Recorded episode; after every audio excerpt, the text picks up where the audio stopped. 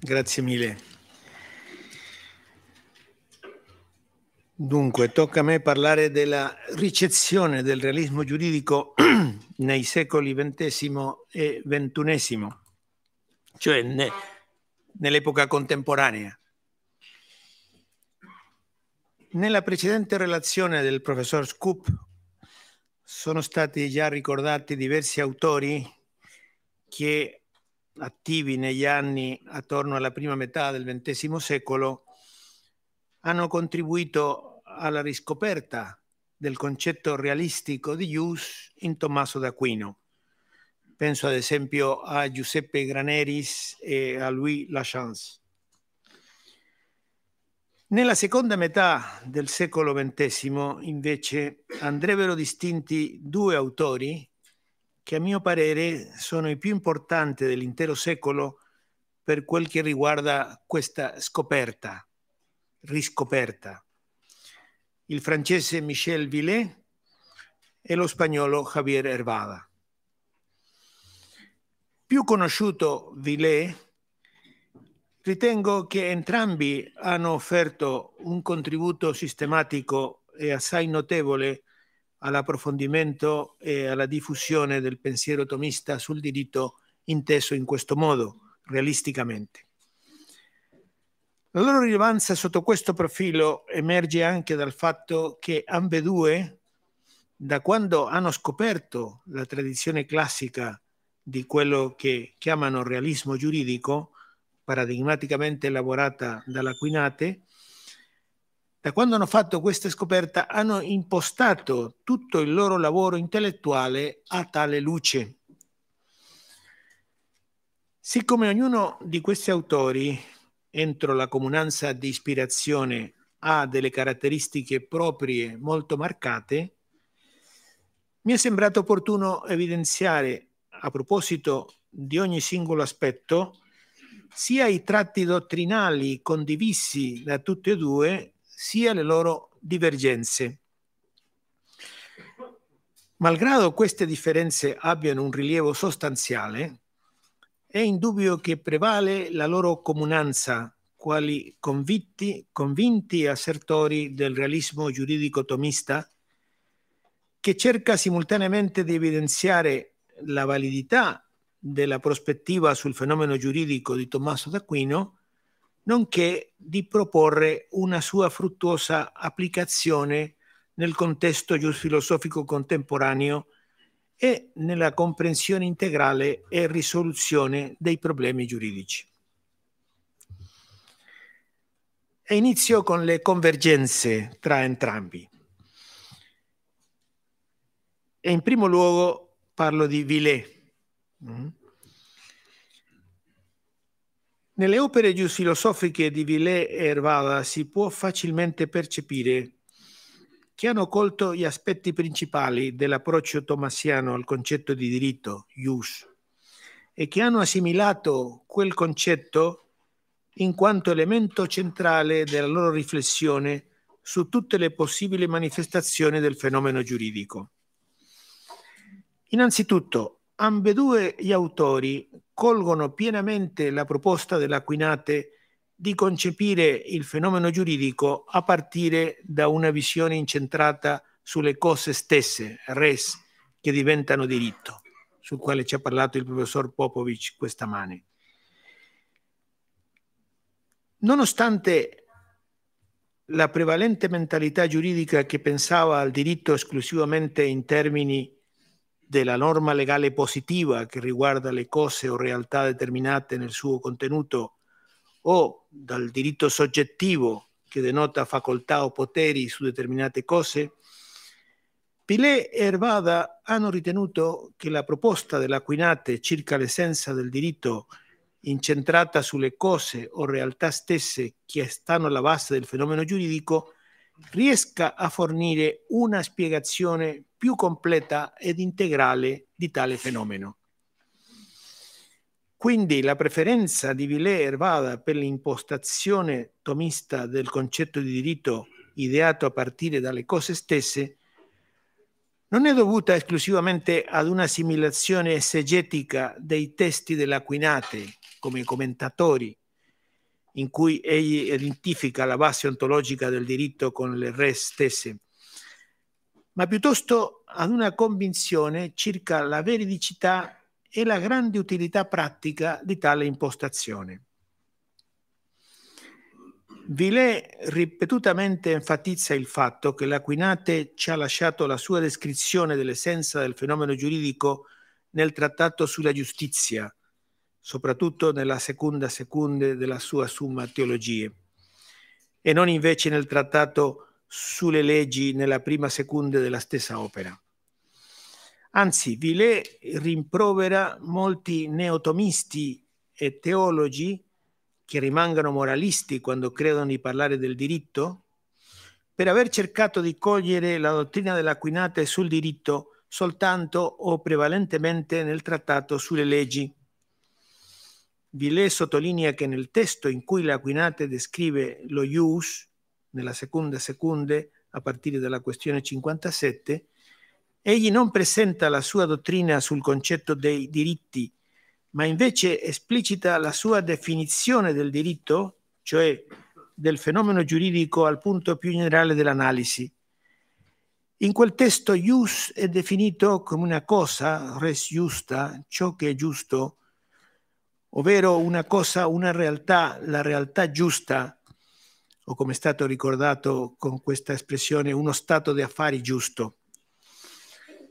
La materia del diritto, la base ontologica in riferimento alla quale il fenomeno giuridico viene costituito, sono le cose esterne, misurabili in vista della loro ripartizione, secondo la lettura vileiana dei testi dell'Aquinate.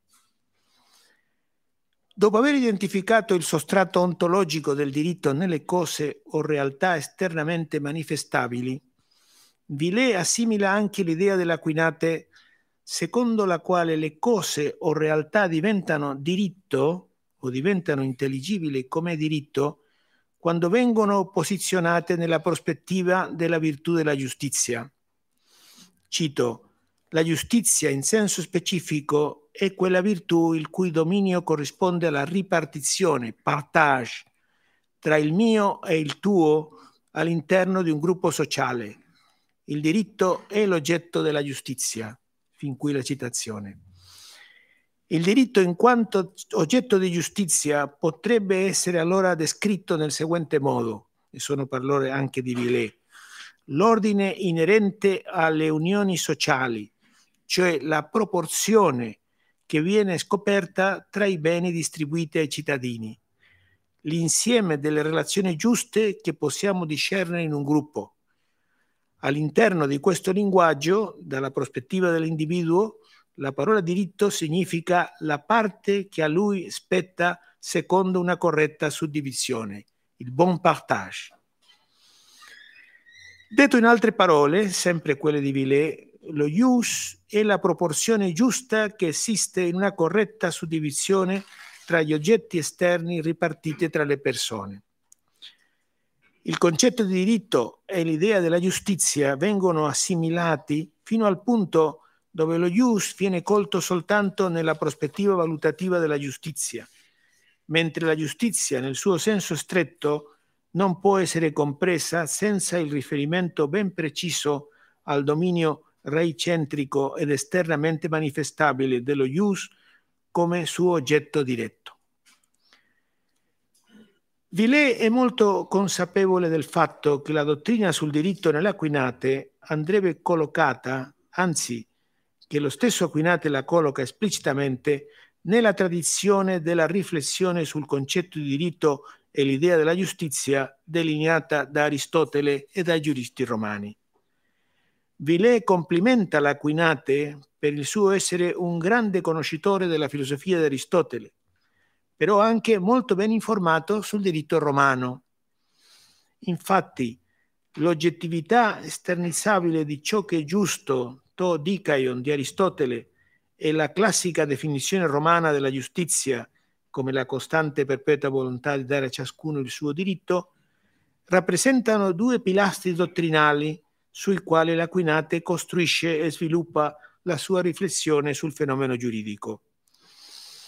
Vista la continuità della visione reicentrica del diritto in questa tradizione dottrinale, Villet frequentemente fa riferimento alla linea argomentativa collegata con questa tradizione nei termini del realismo o realismo, realismo classico.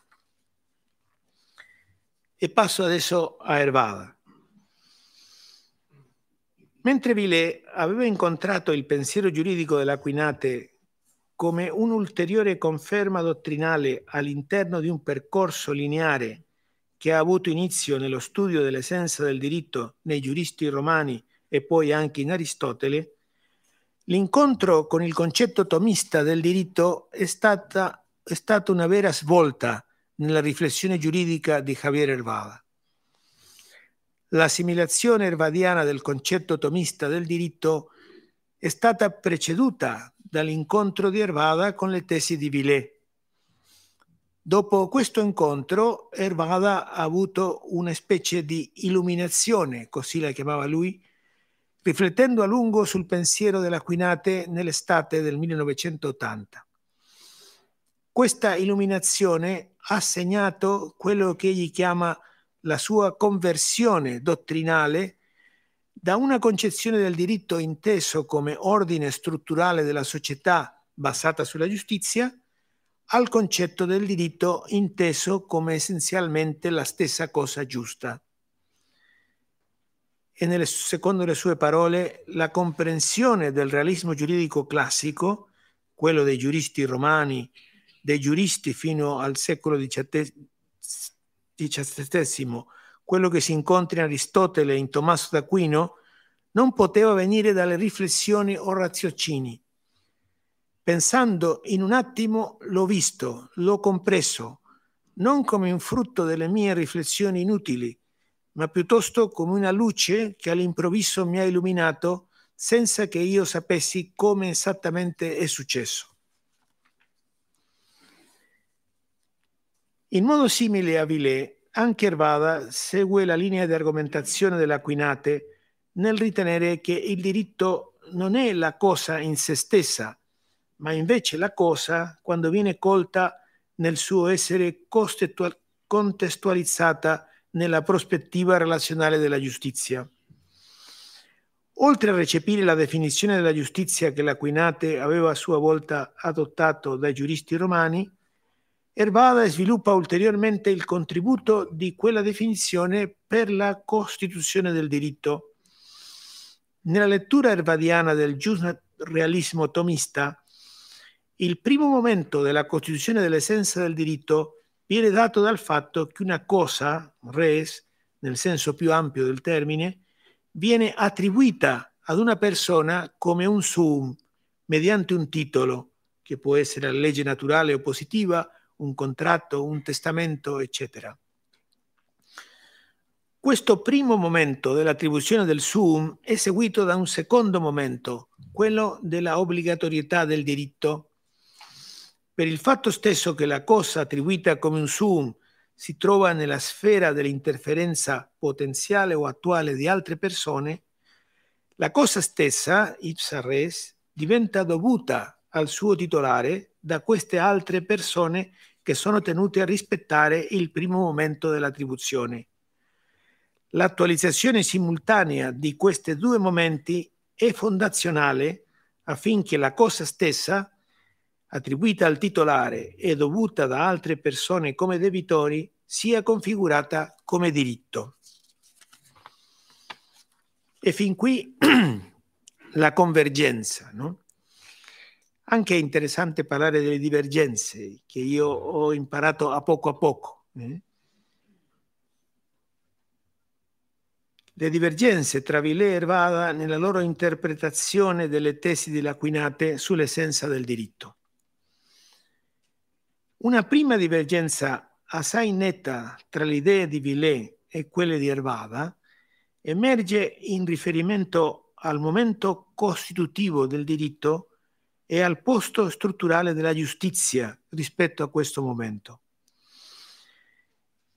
Nella sua lettura dei testi dell'Aquinate circa l'essenza reicentrica del diritto inteso come oggetto di giustizia, sembra che Villet abbia ulteriormente sviluppato gli argomenti dell'Aquinate nella direzione di una impostazione costitutivamente giurisprudenziale del fenomeno giuridico. Questo significa che per lui la giustizia giuridica sarebbe la virtù che viene esercitata soprattutto dal giurista nell'arco del suo lavoro professionale, mentre il diritto sarebbe piuttosto il prodotto dell'attività giurisprudenziale del giudice. Così afferma che ciò, Villet che ciò che è giusto secondo l'Aquinate è la parte giusta che va attribuita a ciascuno, di cui in anticipo non si sa l'esatta misura, che va accuratamente ricercata, che esiste in potenza. Allo stesso tempo, egli ritiene che il diritto, inteso come la parte giusta da attribuire al suo titolare, sia il prodotto specifico dell'arte giuridica. Quindi, Secondo Villet, il diritto consiste sempre nelle cose o realtà che appartengono al loro titolare nel contesto delle relazioni di giustizia, però la loro ripartizione giusta costituisce un'arte che spetta essenzialmente al giudice. La giustizia che ha lo ius per suo, per suo oggetto è una virtù specifica dei giuristi e la giusta ripartizione dei beni, doveri o competenze deve essere definita dalla sentenza del giudice oppure dal lavoro del giuriconsulto. Insomma, per Villet il diritto è il risultato finale dell'esercizio della virtù di giustizia e questo esercizio spetta soprattutto ai giuristi. Per Ervada, invece, la giustizia segue il diritto, visto che a suo avviso dare a ciascuno il suo diritto deve presupporre l'esistenza e la determinazione del diritto. Come dice lui, il diritto non ha origine nella virtù della giustizia, né questa lo precede o gli è superiore. La virtù della giustizia presuppone il diritto e perciò sempre la, è la conseguenza del diritto. Ervada fonda questo suo argomento sulla convinzione che la ripartizione delle cose ai loro titolari non è il prodotto finale della virtù della giustizia, ma soltanto un presupposto dell'obbligatorietà del diritto. A suo avviso, il punto di partenza del fenomeno giuridico è il fatto che le cose sono già ripartite o attribuite ai soggetti diversi mediante la legge positiva o naturale o un altro titolo immediato come un testamento o un contratto. Dice lui, la giustizia non distribuisce le cose, è conseguenza del fatto che le cose sono già previamente distribuite. La giustizia potrà, potrà essere esercitata soltanto dopo che una cosa sia stata già attribuita a qualcuno cioè soltanto quando una persona possa dire che la tal cosa è sua. Soltanto quando una cosa già attribuita al suo titolare diventa suscettibile all'interferenza almeno potenziale di un'altra persona, viene attualizzato il momento della obbligatorietà in cui il fenomeno giuridico ha la sua origine e soltanto in quel momento diventa applicabile e praticabile la virtù della giustizia visto che in quel momento è stato già costituito lo Yusu da dare. Mi sembra che la posizione ervadiana sia più vicina a quella dell'Aquinate, visto che quest'ultimo afferma che il diritto o il giusto consiste in un atto adeguato rispetto agli altri secondo una certa uguaglianza. Questo nella questione 57 della seconda secunde, articolo 2 Ora, continua Tommaso, una cosa può essere adeguata a un uomo in due modi. Prima, primo, in forza della natura stessa. Secondo, una cosa può essere adeguata e commisurata a un altro in forza di un accordo.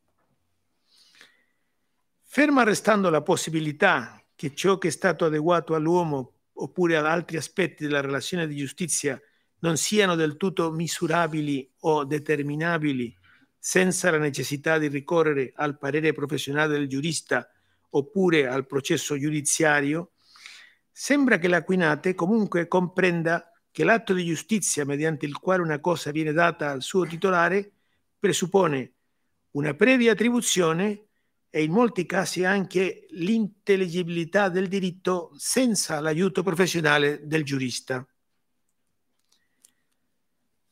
Sempre a proposito di queste divergenze, no? a proposito dello statuto giuridico della nozione di lex, anche se Vile intravede una possibilità affinché il concetto di lex possa avere una dimensione giuridica, nella misura in cui il contenuto delle norme legali possieda un riferimento al punto di vista valutativo della giustizia, sembra che egli comunque concepisca il fenomeno della legge come una realtà fondamentalmente agiuridica. Il fenomeno della legge sembra essere impostato da Villet come una realtà che riguarda primariamente la regolamentazione della condotta umana e quindi l'orizzonte valutativo che è più direttamente connesso con quel fenomeno è la sfera morale. Ervada ha notato questo aspetto dell'analisi di Villet, dice Ervada, la norma o la legge non appartiene al diritto, non possiede uno statuto giuridico, bensì quello morale, secondo l'impostazione singolare di Villet. Secondo Ervada, la distinzione tra il diritto e la legge è talmente notevole in Villet che il fenomeno della legge, inclusa la legge positiva, appartiene paradigmaticamente alla sfera di moralità pratica relativa alla regolamentazione della condotta umana e di per sé non ha una connessione con la sfera della giustizia. Ervada si discosta da questa linea di argomentazione vileiana dice lui, questa tesi di Villet non pare sostenibile. Anche se è vero che la legge non è il diritto, entrambi distinguono molto chiaramente l'ex et ius, ciò nonostante, dice Ervada, la legge possiede una relazione con il diritto, perché la fonte è il criterio di ciò che è giusto, del diritto. In questo senso la legge possiede una natura giuridica e denota un momento della realtà giuridica, e quindi di conseguenza possiede una stretta relazione con il diritto. La legge è la norma morale, così come anche la norma politica e anche la norma giuridica. Ervada concepisce la norma legale come un fenomeno che possiede uno statuto giuridico nella misura in cui il contenuto di quella norma sia in funzione del ius o diritto una norma giuridica quando la condotta che prescrive costituisce un debito giusto.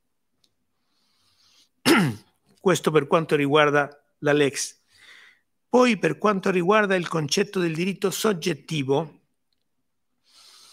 Villet considera l'idea del diritto soggettivo come una degenerazione o evoluzione regressiva della concezione tomistico-realista del diritto la sua critica al concetto del diritto soggettivo raggiunge il punto dove non è più possibile intravedere una connessione strutturale tra i due concetti del diritto, quello giù realista e quello giù soggettivista, visto che secondo Villet si tratta di concetti concorrenti o addirittura antagonisti.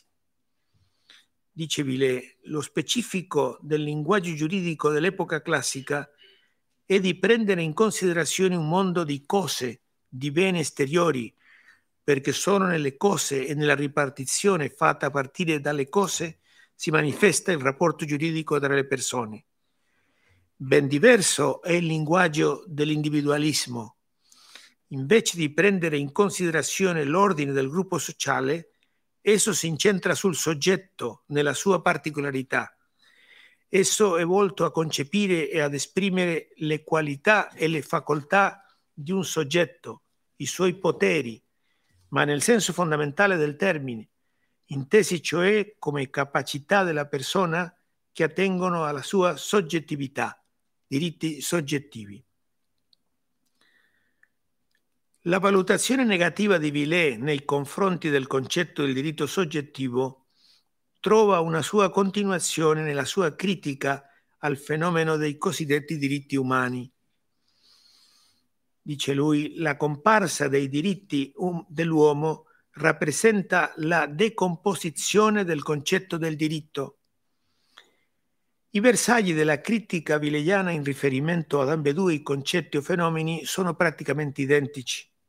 In primo luogo, l'enfasi sulle facoltà o poteri del soggetto individuale invece di una focalizzazione sulle cose, in quanto sostrato ontologico del concetto di diritto. In secondo luogo, lo spostamento dalla concettualizzazione del diritto in un contesto relazionale alla visione del diritto colta a partire da una natura umana concepita come radicalmente individuale o quasi in astrazione dalla società. E in terzo luogo, la radicale indeterminazione dei diritti umani dovuta alla separazione dall'ordine oggettivo di giustizia. D'altra parte, Ervada non sembra intravedere alcun problema nell'inclusione del fenomeno del diritto soggettivo nella riflessione sul concetto del diritto, fermo restando che sia assicurato che il significato primario dello ius è quello tomistico realista della stessa cosa giusta. Dice Ervada, Un'altra cosa è invece quando, essendo lo ius, il diritto, ciò che è dovuto, la cosa giusta che bisogna dare, nel caso in cui il debitore non realizza il dovuto, non dà il bene che costituisce ciò che è giusto, appaia la facoltà di esigerlo, il diritto soggettivo come facultas exigendi. Non vedo alcuna inconvenienza nell'ammissione di questo fenomeno, e non mi sembra che qui si dia alcuna contrarietà con il realismo giuridico classico. Ciò che accade è che con queste premesse il diritto soggettivo è un derivato del diritto o ius nel suo senso proprio e primario. Solo un derivato, non si tratta di un sostituto, si tratta invece di una forma di manifestazione del diritto in quanto ciò che è dovuto nel senso stretto. Secondo Ervada, quindi, il fenomeno del diritto soggettivo è una manifestazione del concetto reicentrico del diritto e questo si può verificare nella realtà in due modi diversi. Da un lato, nel caso concreto in cui la stessa cosa giusta è una cosa incorporale che corrisponde ad una funzione, facoltà o potere, e dall'altro, in tutti i casi in cui si genera nel titolare del diritto la possibilità di esigere la consegna della cosa o il rispetto del diritto.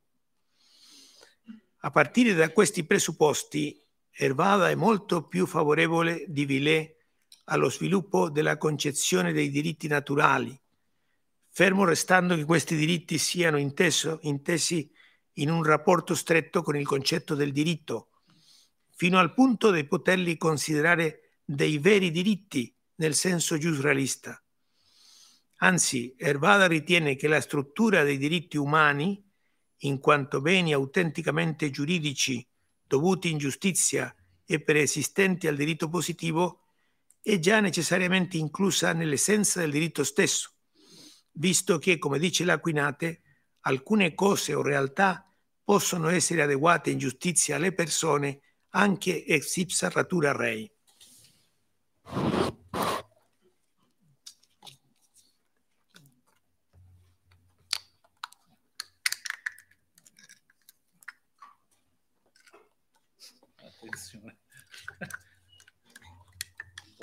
Io sono molto pratico. Mettiamoci a due. Ma quello è la, è la nuova forma delle bottiglie. Non bisogna... Grazie.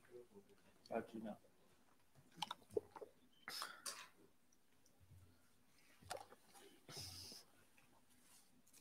E nell'ultima, nell'ultima parte della mia relazione parlo sulla ricezione del realismo giuridico tomasiano nel momento presente. La ricezione del realismo giuridico di San Tommaso al giorno di oggi dipende in misura molto significativa dalla presa in considerazione dell'approccio di Ville Ervada.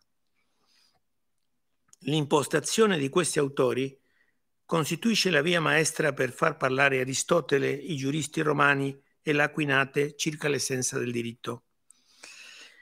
Visto però che i due significati del diritto oggi predominanti nel mondo giusfilosofico sono quelli della legge positiva e del diritto soggettivo, la rilettura dell'Aquinate realizzata in modo sistematico da parte di Villet e Ervada ha potuto avere, almeno per adesso, un feedback piuttosto limitato, anche tra autori che si, a, si rifanno a San Tommaso. D'altra parte l'espressione realismo giuridico viene quasi sempre intesa come propria del realismo empirico scandinavo o nordamericano che è agli antipodi del realismo giuridico tomasiano. È vero che a causa delle sue tesi circa l'origine storica della concezione del diritto soggettivo e la riscoperta della concezione reicentrica del diritto nella tradizione aristotelico-tomista, Villet ha trovato modo di avere un pubblico assai numeroso sia nell'ambito della storia del diritto sia in quello della filosofia del diritto.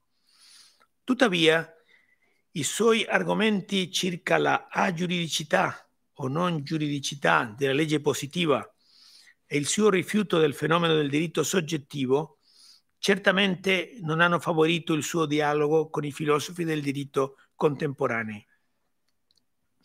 Anzi, possiamo dire che questi due argomenti di Villet hanno costituito una specie di ostacolo all'esposizione e ricezione dialogica della sua tesi principale circa l'essenza reicentrica del diritto, la quale è rimasta esposta all'obiezione di essere considerata obsoleta, meramente esegetica, oppure facilmente intercambiabili con gli altri due significati del diritto, legge positiva e diritto soggettivo. Ralph McKinney invece rappresenta un esempio di un tomista contemporaneo che, non essendo legato a Villet come suo maestro, ha saputo cogliere e assimilare la tesi centrale della tradizione giusrealista e reicentrica trasmessa da Villet. Alfredo Cruz Prados è un altro autore che assume molte posizioni di Villet, integrandole in una sintesi propria che insiste molto sull'indole politica della realtà giuridica.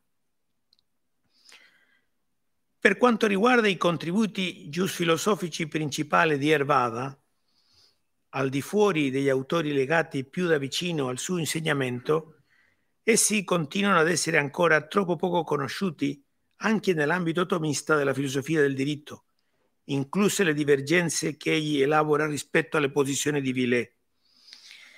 Comunque possiamo ricordare un filosofo del diritto di stampo tomista, Hittinger, che ha fatto proprie le tesi di Ervada sul significato reicentrico del diritto e sulla giustizia in quanto dimensione dell'azione che presuppone la costituzione del diritto e del debito giuridico. Tuttavia, la fecondità della nozione reicentrica di Ius in Tommaso d'Aquino si evince da diversi sviluppi recenti ad opera degli autori che avendo ricevuto l'influsso più o meno diretto da Villet o Ervada come maestri, adottano tale nozione sulle loro orme. Questi sviluppi mirano a diversi obiettivi.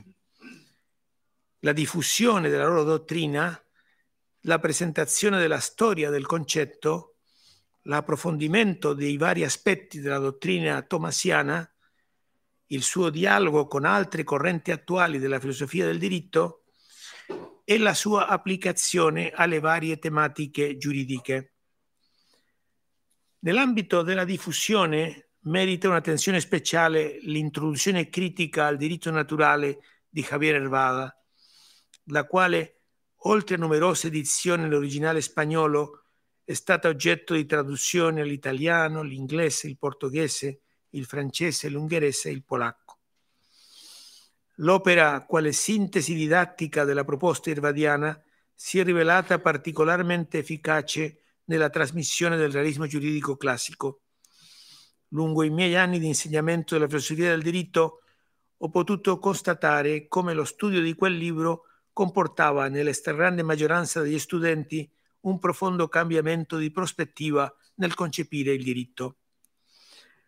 Anche un'altra opera di Ervada, contenente una presentazione elementare della sua proposta, dal titolo Che es el derecho? La moderna risposta del realismo giuridico, è stata tradotta in inglese e in italiano.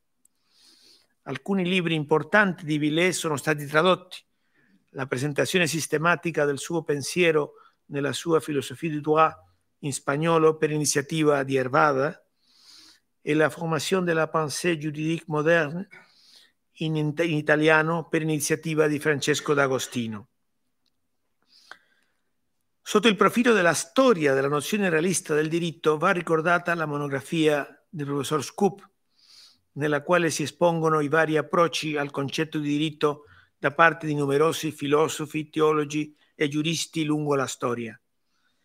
Da questa indagine viene fuori che molti hanno conosciuto il concetto reicentrico del diritto e anche lo hanno considerato come principale per concepire il fenomeno giuridico, ma senza elaborare una presentazione globale alla luce di tale concetto.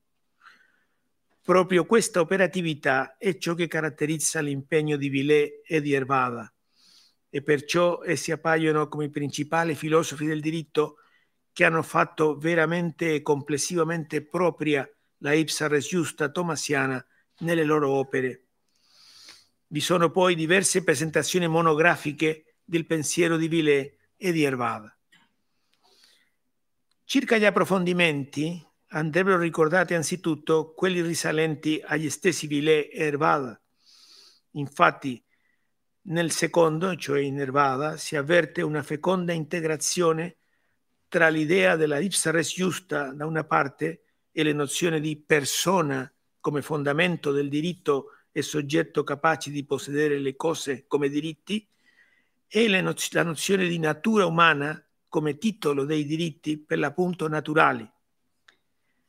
Villet, che non condivide questi aspetti, mette molto in risalto altri, come la dialettica giudiziaria, quale via dialogica per determinare il giusto, e il diritto naturale nel suo versante concernente la natura delle cose.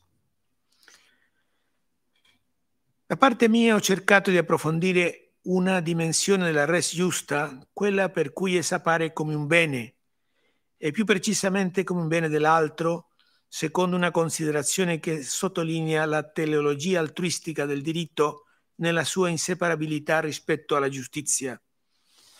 Non si tratta soltanto di evitare la riduzione del diritto alla realtà solo materiali, alla quale può portare la traduzione della res come cosa, bensì di mettere in luce che la cosa o realtà giusta è essenzialmente non un bene del soggetto agente, bensì un bene di colui che ne ha la titolarità, nei confronti del quale esiste la giuridicità in senso essenziale, legata al dare o rispettare il bene altrui. Inoltre, in questo modo si può stabilire un ponte con l'uso che fa la scienza giuridica della categoria del bene giuridico, togliendo da essa il senso positivistico con il quale viene intesa il più delle volte. Il professor Popovic ha ulteriormente approfondito la comprensione dei diritti come beni giuridici, mettendo in risalto la bontà dello ius e l'esistenza di beni giuridici naturali. Egli inoltre ha intrapreso un dialogo realismo giuridico tomasiani e alcuni filosofi del diritto contemporanei, specialmente rilevanti soprattutto nell'ambito anglosassone, Hart, Dworkin, Finis, Ras, Rawls. Questo dialogo rappresenta una novità di notevole interesse, poiché comporta uscire da una considerazione isolata del realismo classico con la consapevolezza che esso può costituire che esso può costituire un contributo molto valido nel dibattito contemporaneo circa le questioni giuridiche fondamentali. Il dialogo intrapreso da Popovic si caratterizza tra l'altro per uno spirito molto aperto che senza relativizzare la propria adesione al realismo tomasiano sa valorizzare quanto di positivo si contiene negli, negli interlocutori i quali vengono trattati con squisito rispetto e con una conoscenza molto completa delle loro posizioni. Per concludere, ritengo che sia possibile ed opportuno evidenziare che circa l'applicazione del realismo tomassiano a questioni giuridiche concrete, oltre a quanto già realizzato dagli stessi Villet, specialmente su diverse nozioni legate alle questioni del diritto civile ed Ervada in, termini, in temi di diritto naturale, di diritti umani e anche di diritto canonico, in quest'ambito dell'applicazione si apre un orizzonte davvero sconfinato, perché qualunque ambito giuridico può essere studiato in un'ottica realistica. In questo testo però ho voluto piuttosto mostrare come la ricezione del realismo tomassiano sia estremamente fruttifera per afferrare l'essenza stessa del diritto, a partire dalla quale il mondo giuridico e tutte le sue cose diventano visibili nella loro particolarità sotto il profilo di una visione classica ma altrettanto e sempre attuale e moderna. Molte grazie.